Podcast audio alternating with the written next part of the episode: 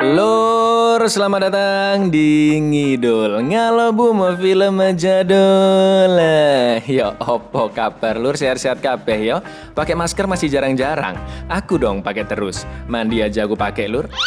Kali ini kita akan mengidul film bergenre action adventure fantasi yang berjudul The Great Wall. Kalau kalian suka banget sama visual film yang memukau, The Great Wall bisa menjawabnya. Seru banget sampai habis pokoknya lur. Bercerita tentang salah satu legenda tembok Cina, diawali oleh dua tentara bayaran yang ditawan di sana. Dan lawan mereka sebenarnya bukanlah pasukan Cina, melainkan monster-monster ganas dan cerdas yang berusaha menerobos tembok Cina. Bagaimana keseruannya? Kita langsung pantun aja ya lur. Cak Paijo tukang parkir, monggo sekeca akan.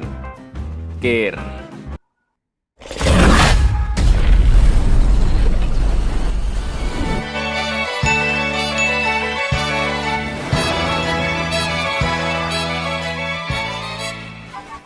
Tembok besar Cina dengan panjang lebih dari 8.850 km dan butuh waktu lebih dari 1.700 tahun untuk membangunnya. Legenda mengatakan tembok ini dibangun untuk melindungi dari suatu bahaya dan inilah kisah legenda tersebut. Di abad pertengahan terlihat lima orang tentara bayaran dari Eropa sedang dikejar oleh suku bukit. Mereka berhasil mengalihkan perhatian musuhnya dengan melepaskan kuda ke arah yang berlawanan. 21 orang sudah terbunuh dan mereka sudah berkuda selama enam bulan lamanya. Mereka harus terus pergi ke arah utara untuk mendapatkan sesuatu yang mereka cari. Lalu tiba-tiba makhluk misterius menyerang. Tiga orang tewas dan hanya tersisa William dan Tovar. Mereka berhasil membunuh makhluk misterius tersebut. Potongan tangan makhluk itu dibawa agar mereka bisa mencari tahu makhluk apa itu sebenarnya. Perjalanan dilanjutkan kembali dan suku bukit mengejarnya. Sampai akhirnya mereka tiba di tembok besar Cina yang dijaga oleh pasukan orde tanpa nama. Mereka berdua pun memilih menjadi tawanan di sana daripada harus kembali dan dibunuh oleh suku bukit. Mereka berdua memberitahu potongan tangan makhluk yang menyerangnya. Komandan Lin bertanya di mana mereka bertemu makhluk tersebut. Willy mengatakan jika mereka melihatnya di daerah pegunungan dua hari yang lalu. Ternyata Orde Tanpa Nama sudah mewaspadai gerak-gerik makhluk tersebut. Mereka tidak percaya William membunuh makhluk tersebut seorang diri. Komandan Lin ingin mereka berdua segera dibunuh agar rahasia Orde Tanpa Nama tidak bocor keluar. Tapi Wang si ahli strategi ingin mereka tetap hidup karena mungkin mereka bisa memberikan informasi yang berguna. Ternyata tembok Cina dibangun sebagai benteng melawan Tao Te, makhluk yang dibunuh oleh William. Orde tanpa nama memperkirakan Tao Te akan menyerang 9 hari lagi, tapi ini jauh lebih cepat dari dugaan mereka. Wang bilang informasi dari mereka berdua sangatlah penting, karena itu saat ini mereka tidak akan dibunuh dan akan ditawan. Jenderal Shao bilang sudah 60 tahun mereka mempersiapkan ini, dan hari peperangan akhirnya datang juga. Tugas pasukan dibagi berdasarkan warna baju perang, hitam pasukan darat, merah pemanah, ungu pasukan jarak dekat, dan biru pasukan berani mati. Mereka semua terlihat gugup dengan peperangan melawan Tao Te. Lalu tiba-tiba... Jutaan Tao Te menyerang, udah kayak semut ini lur. Serangan jarak jauh pun langsung diluncurkan.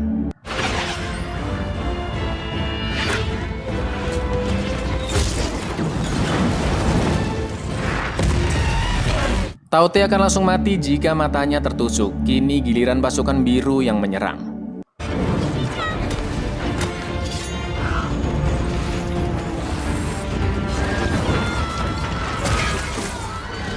Tao Te memiliki seorang ratu dan dijaga sangat ketat oleh pasukan elit Tao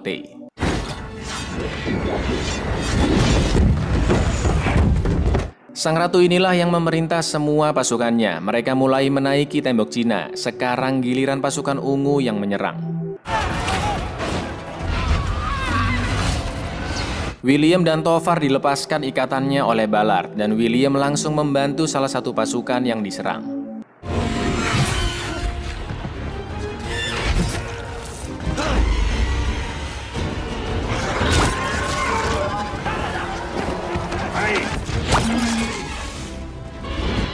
Tiga Tao Te berhasil dibunuh oleh William. Sang ratu yang sangat cerdas dan sudah menganalisis situasi menarik mundur semua pasukannya. Tao Te yang sudah mati juga dibawa kembali. Jenderal Shao memuji pertarungan William dan Tovar. Mereka berdua pun dipersilahkan untuk beristirahat. Peng berterima kasih karena William telah menyelamatkannya. Lalu Jenderal Shaw bilang bahwa Tao Te kini sudah jauh lebih cerdas dibandingkan 60 tahun yang lalu. Ternyata tujuan William dan Tofar adalah mencari bubuk hitam, senjata paling berbahaya di abad itu. Begitu pula dengan Ballard, 25 tahun yang lalu dia juga dibayar untuk tujuan yang sama, mendapatkan bubuk hitam. Mereka tidak ingin berlama-lama di sana. Ketika bubuk hitam ditemukan, mereka akan segera pulang untuk menerima bayaran. William dan Tovar yang sudah merapikan diri disambut meriah oleh Orde tanpa nama. Jenderal Shaw berterima kasih atas keberanian mereka. Jenderal Shaw ingin melihat lagi kemampuan memanah William. Get one of the cups. No? Get one of the cups. want to eat.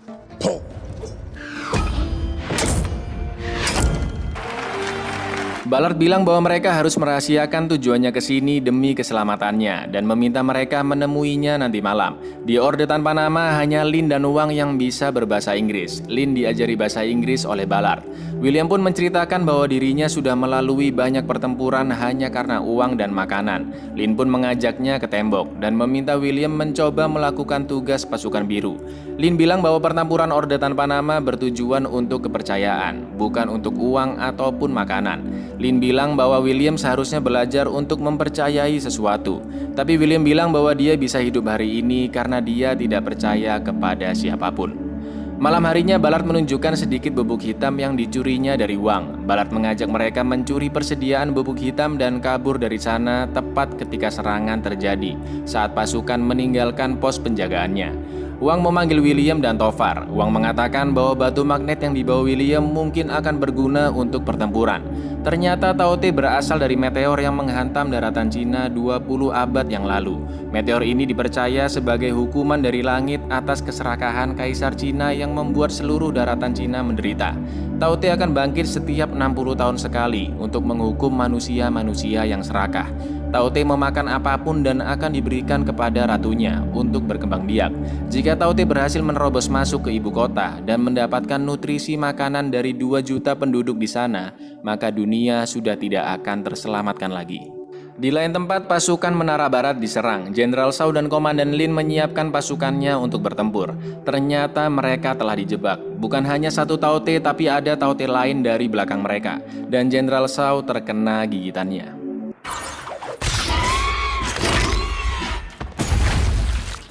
Sao yang sudah sekarat mengangkat Lin sebagai jenderal baru. Sao pun akhirnya tewas.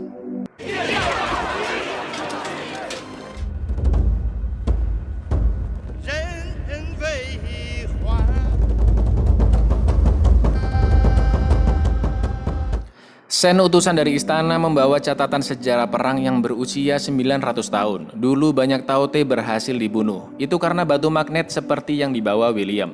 Magnet itu bisa membuat Taute menjadi tidak agresif dan juga tidak bisa mendengar instruksi dari sang ratu. William memiliki ide untuk membuktikan kebenaran kekuatan magnet tersebut dengan cara menangkap seekor Taute layaknya menangkap paus menggunakan kail tombak.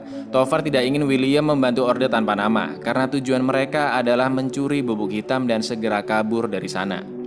Bius yang sangat kuat dioleskan uang ke setiap tombak dan pertempuran pun dimulai.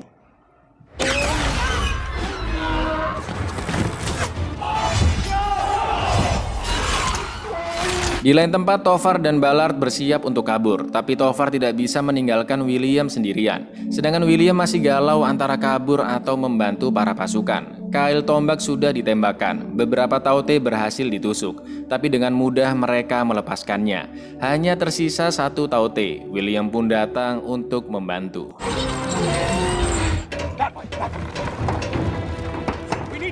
Butuh waktu lebih lama sampai bius benar-benar bekerja. Cincin api ditembakkan untuk melindungi sasaran dari kawanan lainnya. Dan karena kail akan lepas, William terpaksa turun ke bawah.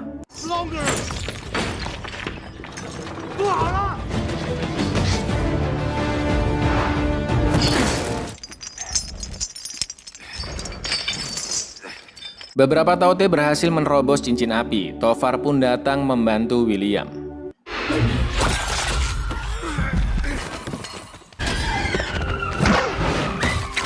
Lin membantu mereka berdua dengan menggunakan bubuk hitam. Pasukan pun datang membantunya, dan William tidak sadarkan diri.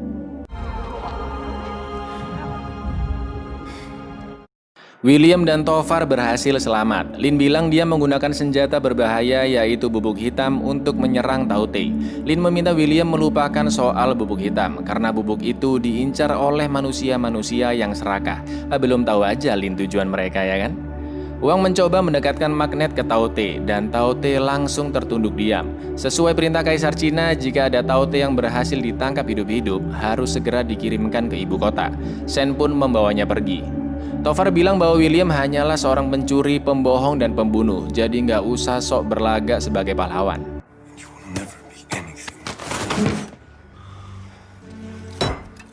Semua pasukan dikerahkan ke tembok karena ada pergerakan dari Taute.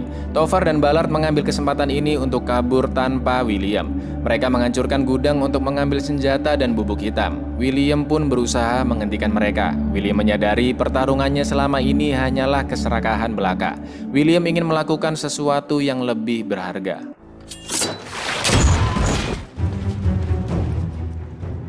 Di lain tempat, ternyata serangan Taute hanyalah sebuah pengalihan. Selagi mereka menyerang, Taute yang lain menggali terowongan agar bisa menembus tembok besar Cina. Orde tanpa nama harus sampai di ibu kota sebelum Taute menyerang. Mereka berencana menggunakan balon agar bisa sampai dalam waktu 6 jam. Meskipun cara ini sangat berbahaya dan belum pernah dicoba sebelumnya. Shen sudah sampai di ibu kota Bianliang dan kaisarnya ternyata masih bocil dong. Pipis aja belum lurus kayaknya lur. William dianggap sudah berkhianat. Lin kini tahu tujuan mereka bertiga adalah mencuri bubuk hitam. Tapi William membantah. William bilang jika dia berusaha menghentikan Tovar dan Ballard. Peng ternyata melihat kejadian pencurian itu dan bersaksi bahwa William memang mencoba menghentikan mereka. Meskipun begitu, Lin meminta William dikurung dan mengirim pasukan untuk mengejar Tovar dan Ballard. Di perjalanan, Ballard meminta Tovar naik ke atas bukit untuk mencari jalan yang benar, tapi ternyata Ballard berkhianat. Balon mulai diterbangkan dan banyak pasukan tewas karena tidak bisa menyeimbangkannya. Tiba-tiba Peng membebaskan William. William dibebaskan karena Taute sudah sampai di ibu kota. Wang bilang jika sekarang William bebas mencuri apa pun yang dia inginkan dan menceritakan pada semua orang bahwa dunia dalam bahaya. Tapi William ingin membantu mereka dan satu-satunya cara untuk memenangkan pertarungan adalah dengan membunuh ratunya. Peng juga memohon untuk diikutkan berperang. Dengan cerobohnya, Shen mendemonstrasikan fungsi dari magnet. Taute yang tersadar pun memberikan sinyal ke ratu di mana lokasinya berada. Balar ditangkap oleh suku bukit dan karena suku bukit tidak tahu apa itu bubuk hitam, dengan santainya mereka membakarnya ya kan, ha, mampus.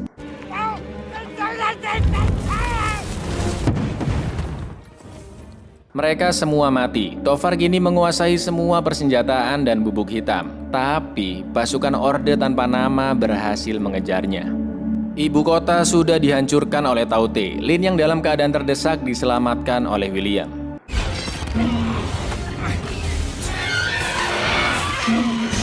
Taute tidak akan menyerang ketika ratu sedang makan. Jika ratu mati, maka seluruh Taute akan membeku karena tidak mendapatkan sinyal.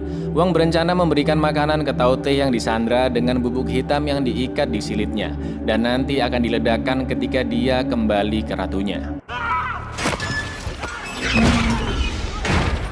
Peng terkena cakaran dan terluka parah. Peng pun mengorbankan dirinya untuk menghambat serangan Taute.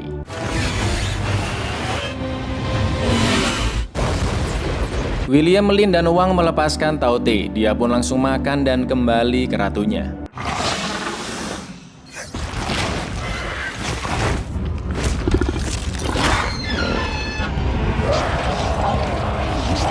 Taute yang tahu keberadaan mereka bertiga berusaha menerobos masuk. Wang pun menyerahkan batu magnet tepat sebelum dia tewas.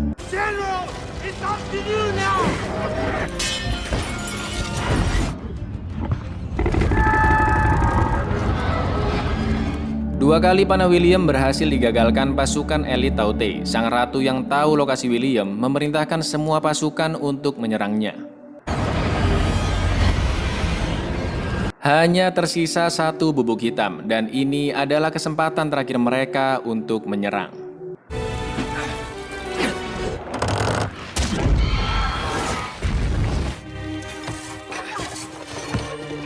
Sang ratu berhasil dibunuh dan sesuai perkiraan seluruh Taute membeku karena tidak mendapatkan sinyal. William mendatangi Tofar yang disandra. William bilang karena kemenangan ini dia diperbolehkan membawa bubuk hitam sebanyak yang dia mau, plus dikawal kavaleri sampai dia pulang ke rumahnya. Tapi Kaisar memberikan pilihan, membawa bubuk hitam atau menyelamatkan Tofar. Dan tentu saja William memilih menyelamatkan sahabatnya. Mbak Lin mengucapkan perpisahan ke William. William juga mengucapkan selamat kepada Lin yang menjadi jenderal wilayah barat laut.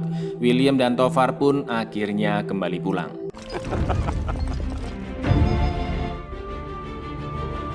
Bu ya, reci Paula, ni hauma gongsi facai uai ni ya. Hampir sepanjang film full CGI dan memang kerasa banget budaya Cina ditonjolkan. Itu baju-baju perangnya juga keren banget lur. Film kolaborasi Tiongkok dan Hollywood dengan budget termahal ini memang sangat seru dan memanjakan mata. Meskipun begitu, film ini dinilai gagal karena kurang banyak memasukkan unsur kebudayaan Cina. Begitu pula dengan alur cerita yang cepat sehingga melupakan sisi kedramatisannya. Tapi di luar dari kekurangan-kekurangan tadi, kalian akan sangat terhibur ketika menonton The Great Wall secara utuh. Ya nggak utuh kan hubungan kalian, lur? Ya wis, aku Icang undur diri, matur nuwun dan say no untuk keserakahan. But say yes untuk klik subscribe di bawah ini. Assalamualaikum.